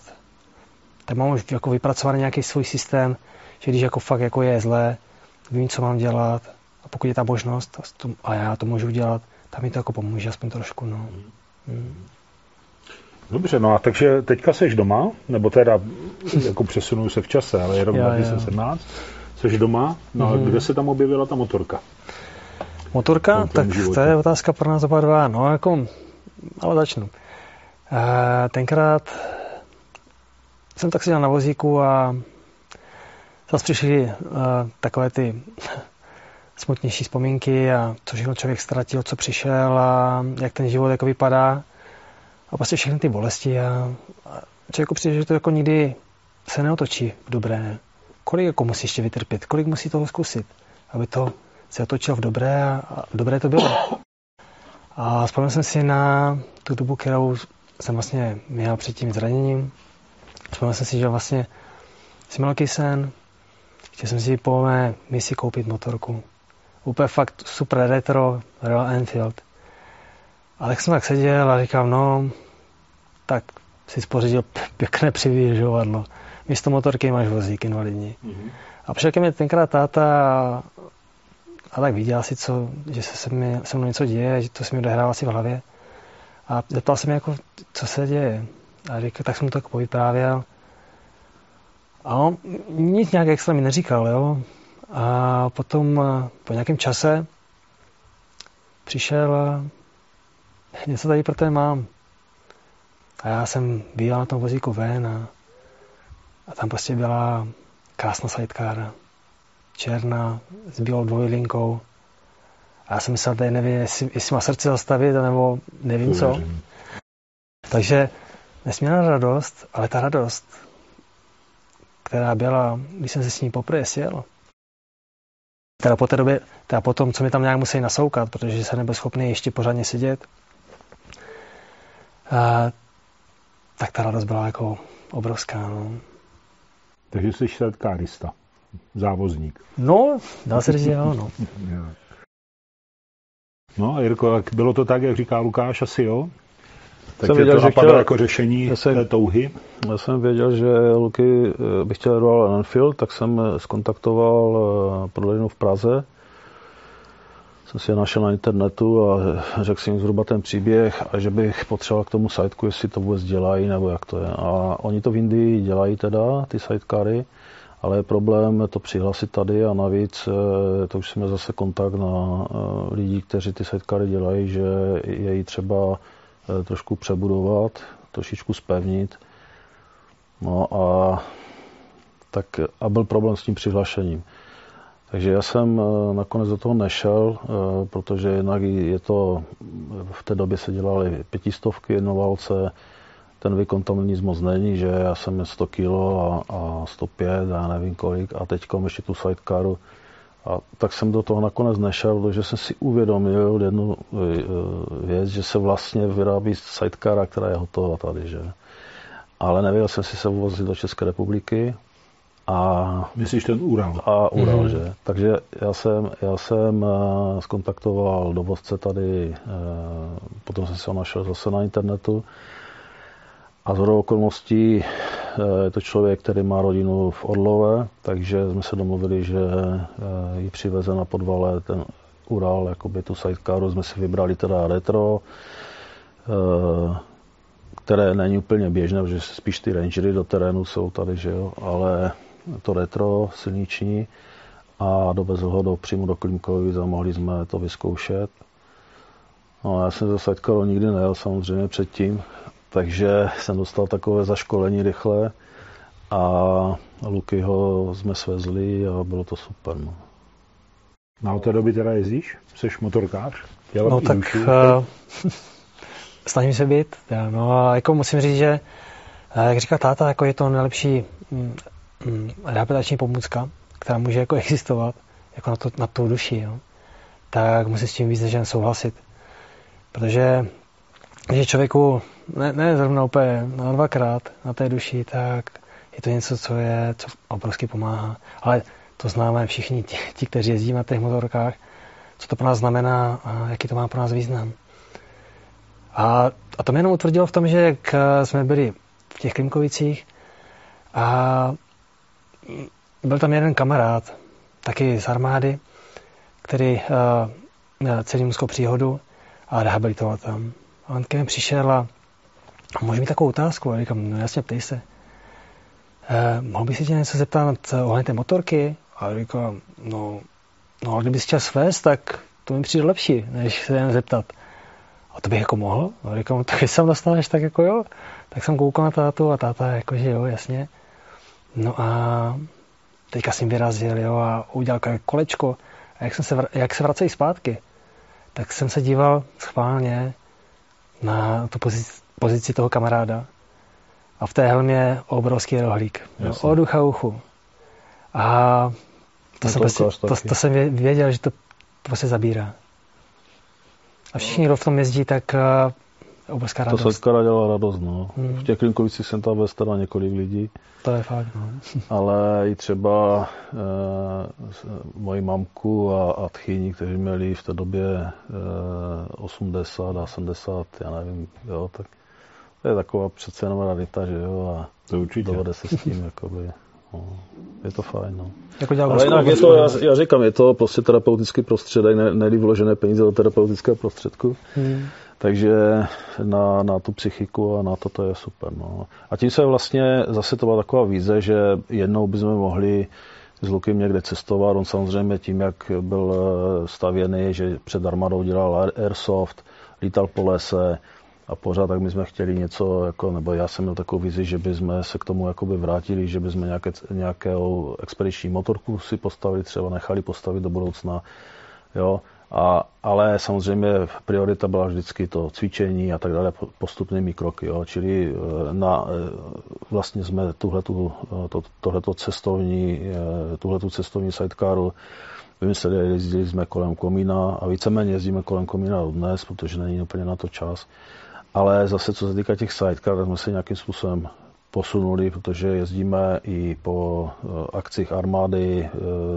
Na motorkářské srazy úplně nejezdíme, protože na to fakt prostor není, ale hodně jsme jezdili do náměště na, na takové ty sportovní dny a výšky, které oni tam měli v náměstí na vrtulníkové základně a tam jsme se seznámili s Pavlem Kubíčkem, což je jeden z majitelů Harley Davidson Praha a oni tam vždycky navozili e, motorky, hariky, e, vojáci tam jezdili po té základně a zkoušeli, zkoušeli jsme i na té, měli jsme si možnost to vyzkoušet. No a Pavel se začal zajímat do Lukyho, viděl, že tam, že my tam jsme přijeli na ruském stroji a večer byla vždycky akce nějaká, nějaká taková party tam a my jsme dali řeč, první ročník, druhý ročník a on říká, víš co, mi to furt jakoby nesedí, ten Luky jezdí na ruském stroji, koně ho nějaká stará ruská raketa zranila. A víš co, a tak jakoby špičkoval a e, v podstatě jsem je, jsem je e, nějakou dobu neozval a říkal, že nosí něco v hlavě. No a potom mě zavolal, jsem byl zrovna s Lukým eh, na nějaké projížďce, jakoby eh, kolem tam naší přehrady. A říkáme, ty Juro, eh, máme pro vás harika. Jako. A, a on spadla brada, že? A říká, a jsem domluvený s Velorexem, že vám k tomu cajtku udělají. Jo. A vlastně začal takový příběh zase, jsem říkal, Pavle, ale jako to je, a říká, to prostě, eh, je to tak cítím a my celý ten tým, jakoby to tak cítíme a je to vlastně eh, podsta Lukimu za to, co udělal pro naši republiku. Že to, to jako, na to se nedá jakoby vůbec nic říct a vlastně i ohledně té sidecary eh, existuje tady Bikers for Veterans, vlastně skupina lidí, která nějakým způsobem pomáhá veteránům přes motorky a v podstatě jakoby udělali sbírku na tu sidecaru a i ti kluci z toho Velorexu vlastně tu sidecaru udělali za nějakou eh, sníženou cenu. Mm. Takže se to, a postavili to na, na značky, jakoby, jo, takže já jsem, já jsem, eh, je to streetball, já jsem ho zajel, dal jsem nějakých ani dva půl, asi tisíc kilometrů a potom jsme to dali eh, do Velorexu vlastně, kde, kde, tu, kde tu sidecaru vyrobili a připojili to k, té, k tomu Harikovi. Potom byl docela pěkný i to předání a to všechno. Jako to jsou věci fakt, které i, tak, i takové, eh, vlastně takové lidi a takové zážitky my máme vlastně s, s tím příběhem, když jdeme. No, přesně to je, jako to je ono, proč tomu nerad říkám jako náhoda. Tomu rozumím. Prostě ta, ten, ten příběh, jo, Uh, jako není to náhoda, protože ty úžasné lidi, které jsem potkal a které potkáváme každý den, ty úžasné věci, které se nám stávají, ne, jako nechce se mi tomu věřit, že to je náhoda. Vidím v tom jako, pak jako jisté vedení a, a jsem za to nesmírně jako vděčný a rád, že tomu tak je a, a cítím jako se být jako někde směřován. A právě po té mé cestě, po které jdu, která mi byla dána, právě potkám tady tyhle ty úžasné lidi, třeba i tebe. A, a taky to bylo jako, dá se říct, někdo by řekl náhoda. No nebyla. To, Ale... to naše setkání zcela jistě náhoda nebyla. To si docela přesně vybavuju, ale takže, nebyla. Takže jako takhle to vnímám a, a můj život je mm, plný takovýchto věcí, jak by třeba někdo řekl, těch náhod. Jo? A já to tak, tak nevnímám. No je to fajn, protože by se člověk mohl zbláznit z toho, jo, je, mm. že, že prostě i, i jakoby přitahuješ eh, ty lidi nějakým způsobem, tak jak se chová, tak se chová, tak obyčejně to tak jakoby eh, přichází. No, tohle funguje přesně. To říkám. Mm. Tak. Ještě jsem se Lukáše chtěl zeptat, mm. A jak vlastně,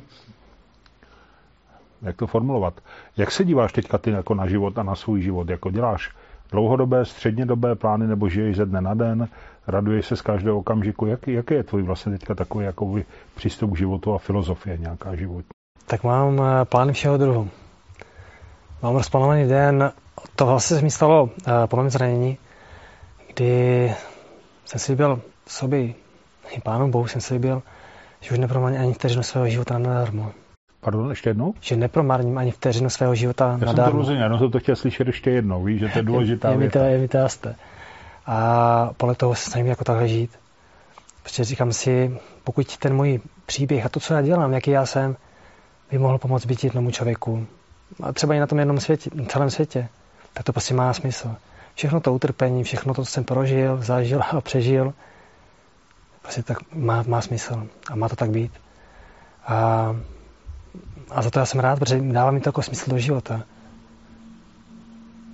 No ale máš rozplánovaný den a... Ale mám, mám ho rozplánovaný tím, ho mám rozplánovaný fakt, dá se říct jako na minuty, na, na hodiny, že vím, v kolik stanu, vím, co budu hnedka dělat potom, celý den tak mám jako rozplánovaný. to je strašně dobře, ne? A já prostě večer usínám a, a jako díky boži za celý tento den, díky, že jsem ho opět nepromarnil, že jsem ho naplnil ve vší té jeho plnosti. A, a i se tak líp žije, ne? Když máš no, pořád a takový mm-hmm. tu, ten, tu strukturu toho dne vlastně, víš, co tě jako čeká. Mě, mě, mě určitě, jo, protože jak mám to jako tak rád, protože vím, co uh, budu dělat. Jsi voják, tak jako vojáci no, to jako... mají DNA, ne? Něco takové. Jako Ale někdy ti to leze na, na nervy, víš, jako. to, to když se, když se jako to docela věřím, z toho jako, pohledu no. nás, jakože, no, to tak prostě... rád mluví, jak jsi říkal, a má Lukáš názor, to tak má nastavené, jo, tak přesto nejde vlak. Jasně. Takže... Jako, to bych zase kec... organizace. To, to, to, bych zase jako kecal, když přesto nejde vlak.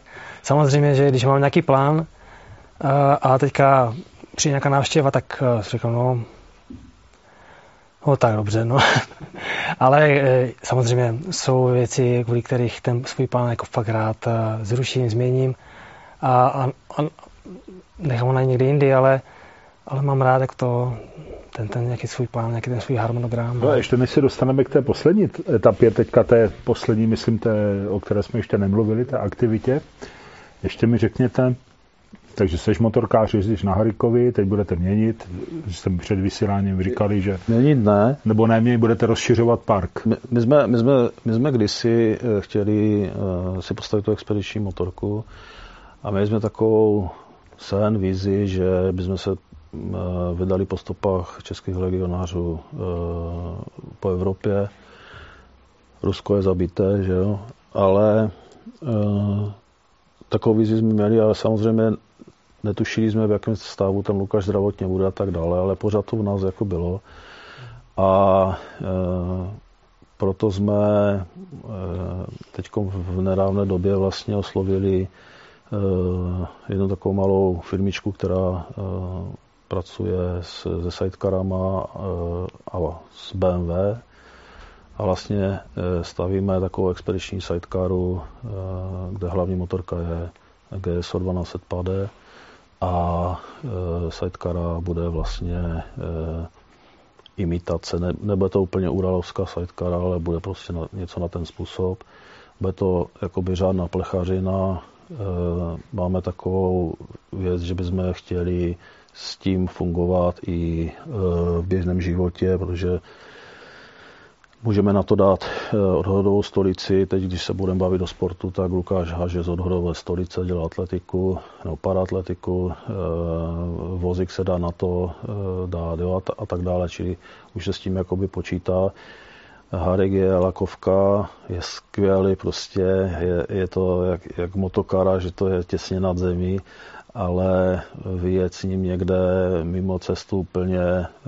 Uh, by se tam mohli zůstat vyset, že? By se tam mohli zůstat vyset a bylo by mi to i moc líto. To, jako, to spíš jako spíš ta lítost, ne, jo? Neplánujeme, neplánujeme teda žádné těžké terany, protože to jako fakt na to ne, ne, nemáme, to můžu jakoby říct, to je jako dvojice, protože tam je potřeba vysedávat ze té kary a, a trošičku už uh, o tom i říct něco jakoby Eh, vědět a mít ty zkušenosti a zase, když jedu s Lukem, tak to není úplně jakoby, jo, tam je vždy, vždycky taková kontrolka. Tak musíte vycházet z možnosti, jaké jsou. Přesně tak, no, ale po nějaké polní cestě, eh, jo, že by se dalo prostě i jet. Takže, je prostě expedice, tak, takhle, no, Asi tak, že naložíme bágly, máme kamarády, kteří mají i ty podobné motorky, kteří jezdí, takže třeba se to podaří a bude hmm. Ještě se chci zeptat, ještě pořád, ještě dnes se dostanou teda té atletice.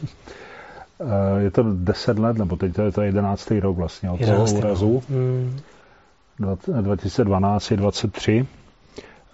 Jak, jak se na to dneska nebo jak se k tobě chová ta armáda pořád a ta, ty, ty tvoji bývalí kamarádi, kolegové, ale i orgán, armáda jako instituce? Jedna otázka a pak je k ní ještě druhá otázka. Jak se na ten tvůj příběh a na to, co vlastně si dokázal, nebo jste dokázali, že to nejde oddělit, Přesně tak. Uh, dívají ti doktoři tehdejší. Potkáte se někdy s někým, třeba v té uh, ústřední vojenské nemocnice nebo v té Olomouci a, a zajímalo by mě, jak vlastně oni hodnotí ten stav a to, co se povedlo. Tak bych začal těma doktorama, protože beru to jako takovou svoji jako osobní povinnost. Vrátit se zpátky na ty místa, kde se mě starali, pečovali o mě a vložit do mě jako nějakou energii, sílu jo, a čas. Abych jim jako řekl velké díky za to vaší práci. Ona je důležitá, potřebná. A nejenom pro mě, ale i pro ty všechny, kteří teprve přijdou. A nebo i pro ty všechny, kteří, kteří, kteří, kteří právě jako nedostali tu odvahu, anebo ani možnost jim to říct. Jo. Protože mi přijde jako ta jejich práce jako nesmírně těžká a, a mnohdy složitá. A cítím jako fakt velkou potřebu jim jako to říct, že ta práce je důležitá pro nás všechny a že ať jako nepolevují, ať pracují dále, tak jak pracují. No a když oni, to je hezké samozřejmě, ale když eh, tehdy, když si říkal, hele, je to prostě ve stavu, v jakém to je, uvidíme, nedá, máme moc velkou naději. A teď vlastně tam přidal Lukáš a ve stavu, v jakém ho tady teď vidím, jak, jak se na to ti doktoři dívají? Je to pro ně taky obrovský nějaký impuls, ale jo, to prostě je to, otvírají se nám další možnosti? Nebo... Je to je důležité, to, to jsou obyčejně, my jsme třeba byli na UNC v eh, Maresu, kde Lukáš ležel, takže on tam, on tam byl dva měsíce a vlastně potom o něm nevěděli, že jo.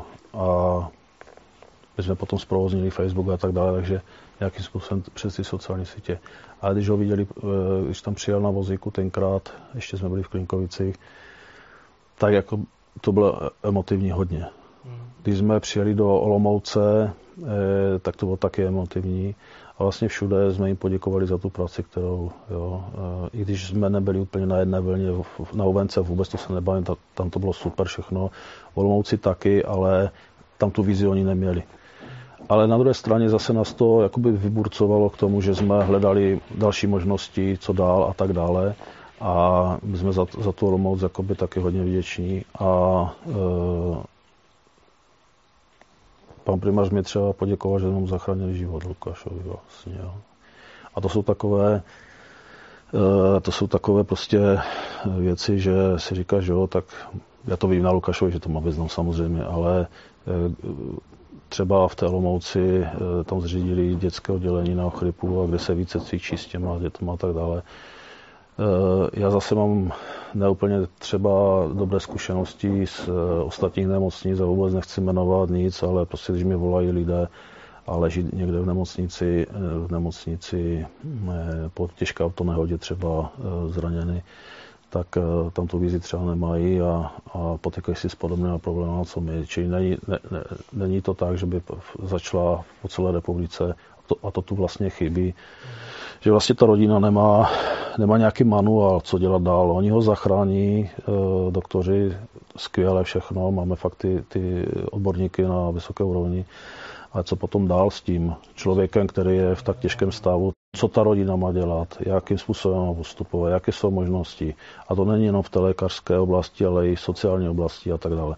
Je to hodně a na toho člověka, eh, a pokud je to manželka, eh, rodiče a tak dále, pokud ten rodič má 60, já nevím, 70 let, je to už těžké jakoby zvládat. Pokud ta přišla za náma rodina a ta rodina se rozhadala vlastně a ten dotyčný si, si nepomůže sám. Že?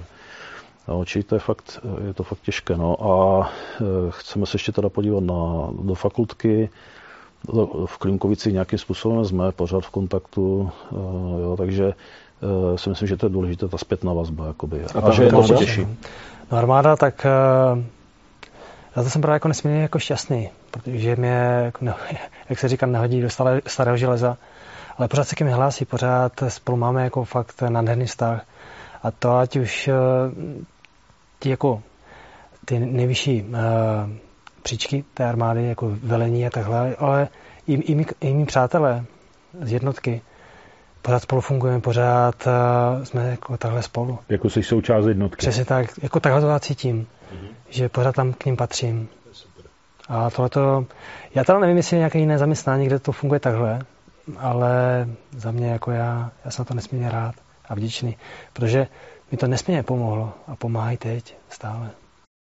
No bylo důležité, že nesmí se zavřít jakoby před světem, že se něco stane a, a ty se před tím světem zavřeš a teď řekneš, že proč mě, jo, tyhle ty otázky si kladeš a, a nemá to smysl. Ale já jsem vždycky chtěl, aby, ta, aby ti kluci za tím Lukášem chodili, aby se prostě vracelo toho prostředí a, a bylo, bylo to skvělé, že oni to taky tak cítili. Jo. A musím říct, že Lukáš je e, vlastně jakoby stále členem 72. mechanizovaného praporu v Přeslavicích a 7. mechanizované brigády, jo, která sídlí v hranicích. A máme vynikající s, s, styky se 71, kde Tomáš e, slouží, e, mladší kluk. E, v náměstí třeba máme vynikající. A Eh, musím říct, že se hodně změnilo i směrem k těm eh, novodobým válečným veteránům, co se týká armády jako by celku. A e, myslím si, že Lukáš je jeden z velmi respektovaných novodobých válečných veteránů pro ten svůj příběh, pro to, jakým způsobem se k té armádě, e, jak se prezentuje a vlastně jaké to pouto tam je. To si myslím, že je strašně důležité a, a mě to hodně pomohlo v různých jednáních a tak dále vlastně zajištění celé té, ufinancovat to všechno, eh, legislativu, eh, právně to pořešit a samozřejmě jsem eh, fungovali v civilním sektoru, takže vždycky neměl jsem nikdy jenom jednoho právníka, jednoho doktora, vždycky, vždycky to bylo tak, že jsem se, nebo nejenom já, manželka se samozřejmě taky se zajímala. Bylo to hodně o nějakém studování, hodně o kontaktech, které si musel nějakým způsobem vytvořit ve smyslu, že si chodil, ptal se, jo, a, a prostě ty informace si sbíral. A ta armáda tam hraje velmi důležitou roli. No. Luky, a teď je to moje poslední téma. Tak deset let potom, co, co tě dovezli z Afganistánu ve velmi špatném fyzickém stavu, je z tebe vrcholový sportovec. No, nevím, jestli vrcholový, snažím se. No. no v kategorii, v jaké seš, jestli si to dobře vybavuju, tak seš, tak seš uh, rekordman. Ne, ty, já teda to řeknu, přátelé, jenom abyste viděli, o čem mluvíme. Lukáše se stal atlet, eh, hážeš oštěpem. A jestli si to dobře vybavuju, tak si loni hodil jako český rekord v kategorii, v které jsi. No, jako dvakrát jsem pře, eh, překonal. To mě přijde jako, že jsi vrcholový atlet, promiň, ale tak to je. Jako, já bych v nějaké své kategorii chtěl být něčem nejlepší. A nedaří se mi to teda v žádném případě. A tak nikdy, Jak se nikdy není pozdě. Děkuji. Jak se s tomu dostal? Co, kdo, koho to napadlo přivést ke sportu? Takové? No to bylo jako takové uh, obou strany, jako já, táta. A ono... Že vím, že ty promiň jenom, že teda uh, seš součást uh, církve, učíš se jazyky, nebo jazyk, nebo jazyky, děláš no. jazyky mm. dokonce. Jo, samozřejmě rehabilituje, rehabilit, Rehabilituješ. Rehabilituješ, cvičíš, máš toho docela dost. A ta atletika navíc taky není jako prča, že je to pět minut denně, že? To není. No je toho jako víc, co no. dělám. Teda. Jo, tak jenom to, co vím. jo, jo. Samozřejmě ta atletika mi zabírá teďka nejvíce, nebo bere nejvíce času, ale je to něco, co tomu jako obětuju velice rád. Protože mi to jako ohromně dává. No a kdo teda, kde se to objevilo, ten nápad? No, mně se teda když si zdál sen jeden, já jsem o, o nějaké paratletice, já jsem vůbec nevěděl, co to jako je a jak to vypadá. A vůbec mě to nezajímalo. Proč taky, že jo? No a zdal se mi sen a já jsem prostě viděl ty lidi na vozíkách a jako jsem byl přikurtovaný k nějakému, nějaké, k nějakému křeslu a házel jsem tam kouli, nebo vrhal. A jako jsem tam cítil jako takové jako fakt eh, to společné pouto a radost toho, z toho sportu z toho, že prostě člověk jako něco dělá dobrého, něco pěkného, něco, co ho naplňuje a dělá, dělá mu to tu radost. A že třeba potom vyhrává a je úspěšný. No já jsem potom probudil a říkám k tátovi ten můj sen, protože jsem vlastně úplně nadšený. No a potom jako dalo slovo, slo, slovo a přes nějaké naše kontakty, které máme, jsem se dostal eh, na trénink do Ostravy kde jsem vlastně začal, jsem to vlastně zkusil, jestli mi to půjde, nepůjde. No, první trénink tragédie, že to si budeme povídat. A to se hned rozhodl pro oštěp, nebo oni ti obsadili? Ne, já jsem dostal všechny typy náčiní, mm-hmm. jak vlastně oštěp, disk, koule.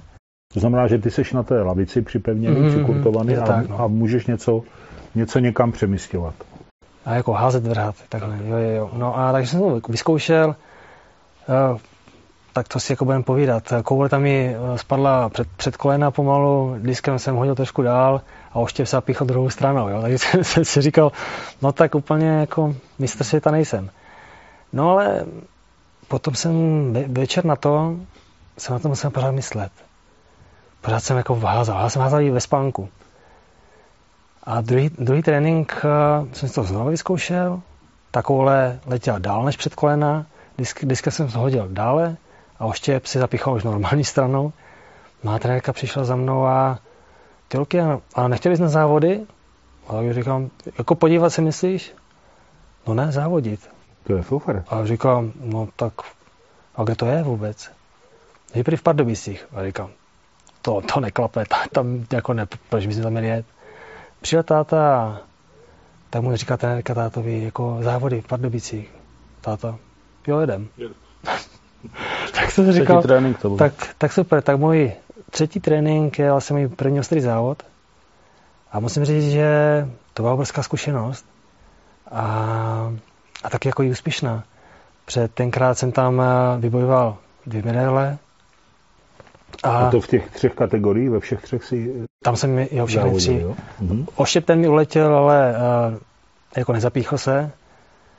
A, takže ten nebyl neplatný. No, v kouli jsem byl třetí a v disku jsem byl druhý. Takže jako jsem s tím jako velkou radost a motivaci dál na tom pracovat. A kdy to bylo tady to? Kdy, kdy v kterým roce nebo měsícem? Jak mm. jsi atlet? No, tak bylo to, v, bylo to tak já jako srpen 20, myslím. No, jo. 21, 21, potom byla sezona, kdy byl, byl covid a bylo to jakoby špatné, tam se moc, tam se něco trénovalo, nějaké závody tam byly. Ale my jsme se rozhodli už potom, uh, už potom vlastně, kdy Luky se ten oštěmu začal jít. Není špatný ani v disku, musím říct. Na kouli nemá úplně váhu, ale v, ve světě se, nebo na těch velkých závodech se háže jenom kombinace koule a oštěp. Takže disk jenom v domácích podmínkách, a, takže ten jsme přestali trénovat úplně ale... Takže jsi čistý oštěpař. Ne, ne, ne, eh, ne. Teď jeden třeba do Maroka má všechny hmm. tři disciplíny, jo, jo v únoru. To je jako závod, začátkem března jedeme do Maroka, hmm. ale... Ale trénuje všechno, všechny tři. Ale oštěp... Primárně oštěp a jako ta technika je různá, ne? To prostě Samozřejmě, jo. Jako ono, ono se nedá moc uh, jako skloubit dohromady. Aby byl člověk jako top oštěpař a top uh, kouvlař. Protože tam jako zapojí jiné svalové partie, je tam jiná technika a ono se to navzájem jako nedá sloučit moc dohromady. Jo. Mm. Takže jako jsem primárně šípař. Jak těžkou kouli hážete? Eh, já to mám eh, čtyřkilovou v té mé kategorii. No, no. S tím sportem to je, to je zase tak s tou motorkou v podstatě, že začíná, Lukáš eh, od pěti let hrál hokej, jo, až do, do, do rostu v podstatě. Tomáš taky, že my jsme žili hokejem jako by rodina a dělal bojové, bojové sporty, sporty předtím no. a tak dále. A e, já jsem o paratlety, nebo o parasportu jsem samozřejmě věděl, ale spíš jsem nosil v hlavě, jak to, e, jo, úplně ideálně by byla střelba, kterou Lukáš měl rád, ale zase e, neúplně dobře vidí e, problémy s brokovnici, by dostala hlava jakoby velký záhul takže to jako ne, ale, a tak, ale třeba chodíme na střel... Ale ten hluka se by tě nedělal. No, hluk ten taky musím, no. Jo. Ale chodíme na střelnici, čili tam jakoby to a samozřejmě ten, ten, ta atletika je bezkontaktní, Luky jako hokejista by se nabízel slash hokej, ale to je prostě brutál, co se týká kontaktu a Luky nemůže dostat eh, ránu jakoby do hlavy. A takže vyšla z toho ta atletika nějakým způsobem a přes jednoho kolegu veterana Míru Lidinského mě dal kontakt na Hvítkovice. Přes Prahu jsme to vzali zpátky do Ostravy. A tam se vytvořila velmi dobrá skupina. Myslím si, že v současné době to je asi nejlepší klub paraatletů v, i výsledkově, i jakoby za zemím v České republice. Nechci se nikoho dotknout. Ale a máme skvělou trenérku, která je velký srdcař a hlavně tomu rozumí a dovede potáhnout ty lidi. Je to mladá, mladá holka v podstatě, ale má velké zkušenosti s parasportem. I na mezinárodním, mezinárodním jakoby měřítku. A Eh, vytvořila se tam fajn parta a pro mě, já se na to nedívám jakoby jenom na ten sport samozřejmě, ale na to, že my eh, začínáme, začali jsme jezdit po té, po té České republice, eh, Lonskou sezonu jsme řekli, že začneme už to dělat jakoby fakt navážno, takže lonská sezona byla, jeli jsme na první závod do Itálie, kde Luky měl mezinárodní vlastně takový test, klasifikaci, klasifikaci kde ho zařadili do skupiny F34. Luky je na, po, na pomezi do F33 a F34. Je to nějaká kategorie s nějakým handicapem a je tam obrovská konkurence. Musím říct, v té 34, v té 33 by Luky byl už dneska někde na dobré evropské špičce a tam je ten, ta, ta, ten svět je jako na, v té 34 je někde jinde. A, a v Česku taky je to tak? V Česku je Luky, v Česku je Luky v oštěpu nejlepší mistr České republiky, ale e, jsou, jsou tři kluci, kteří jsou to jsem chtěl, kolik tím... vás je vlastně, když je třeba závod, tak v České republice, tak kolik závodí lidí v té kategorii F34? Tak ono, jako, mm, já tomu zase říkám, jako díky bohu, těch handicapovaných není moc, jo. Jako jsem, jsem fakt rád, že jsou lidi jako zdraví.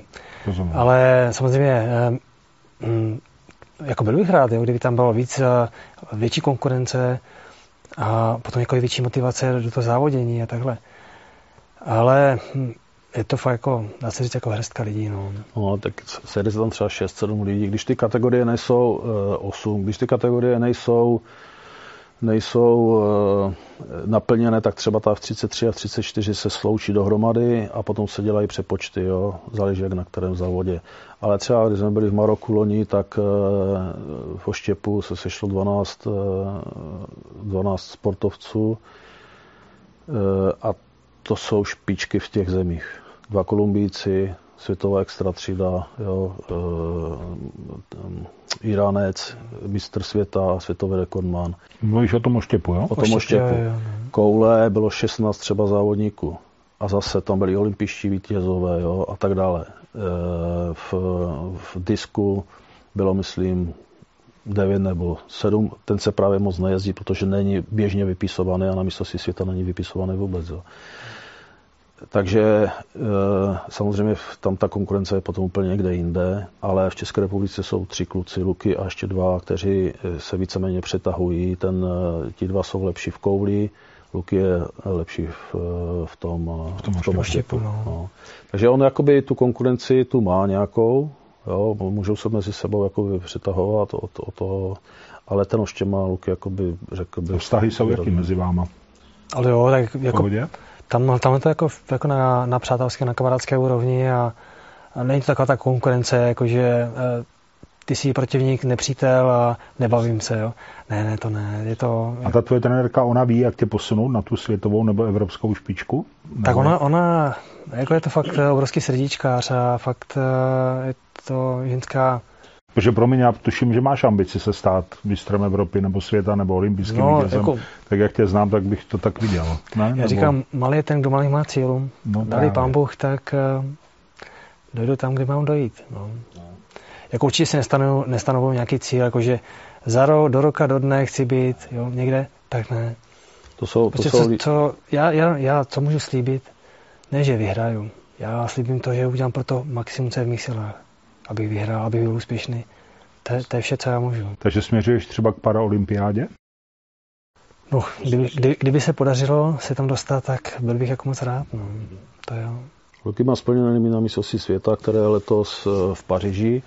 Jestli bude nominované, to se uvidí, eh, ale limit jako je splněný v Oštěpu.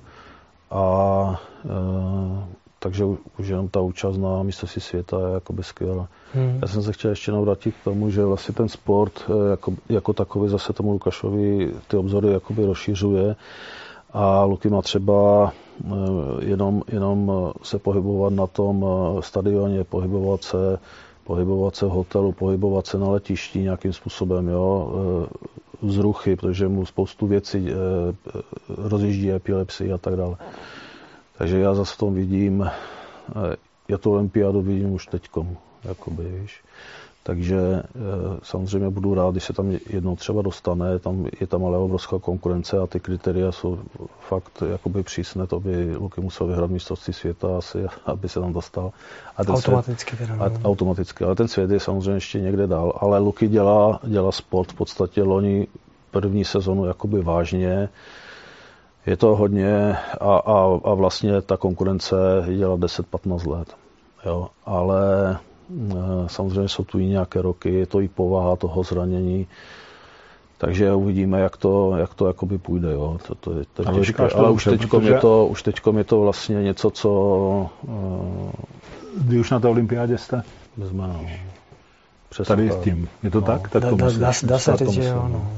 No, ale samozřejmě, že cíle jsou a my tam jdeme vždycky s, s těma cílema jako hele, jsme chlapi za prvé, Přesně za druhé, ty tak. jsi bojovník, tak to prostě je jasný, tam nepojedeš jako na výlet, že? To, tak já tohle to právě jako nemám rád, když někdo řekne, jdem na výlet. No, je mi to, to, to ty to, se nejdeš zúčastnit. Ve, ve, mě, ve mě to vře a No, nejedu na výlet. A naštěstí ta Aneta, když si vzpomínám, ta jinak Aneta Jinochovská, uh, trenérka, no. a ta je úplně, když slyší někde jedeme, jakoby, uh, jo, tam někdo řekne zájezd nebo něco takového, o čem se to bavíme. Je fakt, že, že si to ti sportovci mnohdy musí platit sami, protože uh, situace v parasportu a financování vlastně toho parasportu je, je obtížné, leží na okraji zájmu samozřejmě, i zájmu té společnosti, zájmu toho sportu vlastně, jakoby vlastního, já vždycky říkám, je jeden sport a jestli, se, jestli to je parasport nebo normální sport, tak prostě co se týká těch státních dotací a tak dále, by to mělo být nějakým způsobem e, nechci říct 50-50, samozřejmě to ne, ale, ale nějakým způsobem více jakoby zohledněno a vždycky ta společnost je na, na takové úrovni, eh, jak se, eh, jak se stará o své handicapované a, a staré Ty nej, jakoby nejslabší, lidi, že jo? Nejslabší lidi, jo.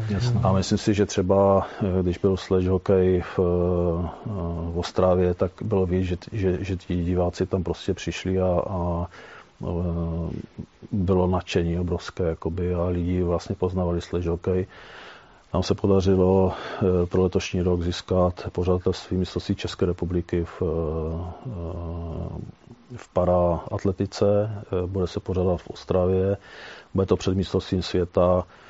A tím, že ta Aneta má kontakty na mezinárodní úrovni, tak se k nám chystá fakt spousta zahraničních sportovců, takže to mezi, jako o, bude to, kvalitní účast. Bude no. to otevřené kvalitní Kdy účast. to bude? No, přesný termín, který... Bude to v červnu, teď ti přesně úplně neřeknu, ale bude to v červnu, už, už se rozjíždí, samozřejmě se to začíná zajišťovat, i nějaká PR akce bude kolem toho. A bys tam třeba podívat. Myslím si, že by si... Jako, jako bude to velká akce nejenom Pozveme, o tom určitě. sportu, jako že se člověk přijde podívat na sport, ale máme v plánu, že si člověk jako může vyzkoušet, jaké to je vlastně házet z televize, jaké to je dělat třeba basket z vozíku a, a tak dále. Jako, Mám, nosím to v hlavách, nějaký takový jako eh, plán máme. No. Bylo by super do České no. republiky dostat Grand Prix. Si myslím, že by to hodně pomohlo. Ostrava by se k tomu nabízela, že tam máme skvělé podmínky, co se týká stadionu a je tam eh, vlastně zlatá tretra se tam pořádá. Je tam silná více. Takže by to bylo pěkné, ale uvidíme. Je to, je to, je to běh na dlouhou trať. Přátelé, budeme vám držet palce. Díky je něco, na co jsem se nezeptal, nebo co byste chtěli sdělit národu? no, myslím, že jsme to probrali docela dost. Já mám radost. Jo, jo, no to já taky. Já nevím, jestli teda v tom eh, vyloženě motorkářským eh, eh, a skvělých motoplcích musím říct, teda, protože to sleduju a, a, a teď tu motorkáře, ty poslední tři, co jsem viděl, úplně tělem i duší, jestli, jestli oslovíme někoho s, s, těma, s těma našima chabima. Jako my jsme duší motorkáři, ale ne úplně to provozujeme. Ale já nevím, já neumím rozlišit Co? motorkáře na větší a menší. Ne, ne, myslím, že jako prostě tím žiješ. Jako, já ne, jako jde, jde, o to, že kolik jsme, kolik jsme toho procestovali. Ne, to moc ne, podle mě nejde. Nemůžeme nemůže vyprávět, přesně tak, nemůže vyprávět o tom, jak bylo v Africe a tam a onam, ale může vyprávět to, jaký efekt a jaký vliv má na nás ta motorka. Jaký to je, když si člověk jako sveze. Přesně jak, jak moc to pomáhá. Je to. Hmm. A nejenom mě, ale i všem těm ostatním, které jsme třeba, nebo táta svezl. To si myslím, že je také to silné poselství toho našeho třeba podnikání. No, slyším to po několikáté ten příběh váš nebo tvůj a vždycky mě to jako vezme hodně za srdce a hodně má člověk o čem přemýšlet. No. A e, myslím si, že nejenom já, ale spousta lidí si s tebe může vzít příklad, jako v té vůli, bojovnosti a v odhodlání, protože častokrát všichni jsme v situaci, kdy si řekneš, jo, a ne, nepůjdu a nechce se mi a nemám čas a, a to a jsem unavený a tak. A, a přitom jako de facto jsou to jenom plky. Že? Hmm. Tak děkuju, to rád slyším a, to a v tomhle tom vidím jako i nějaké mé jako poslání. To, co mi tady pán Bůh dal, no. Eh, nejenom eh, třeba namotivovat, povzbudit, udělat radost všem těm, kteří to slyší, třeba i eh, nějak více zpropagovat ten parasport, ten svět handicapovaných lidí. A že to jsou normální lidi, akorát mají třeba problém. Ale že jsou stejní jako každý jiný. A je, se k je to pravda, je to pravda. No, doufám, že tady ten díl Motopolku k tomu přispěje, aspoň to budu moc rád. malou měrou. Přátelé, já jsem vám sliboval zajímavý rozhovor a myslím, že jsem slib splnil.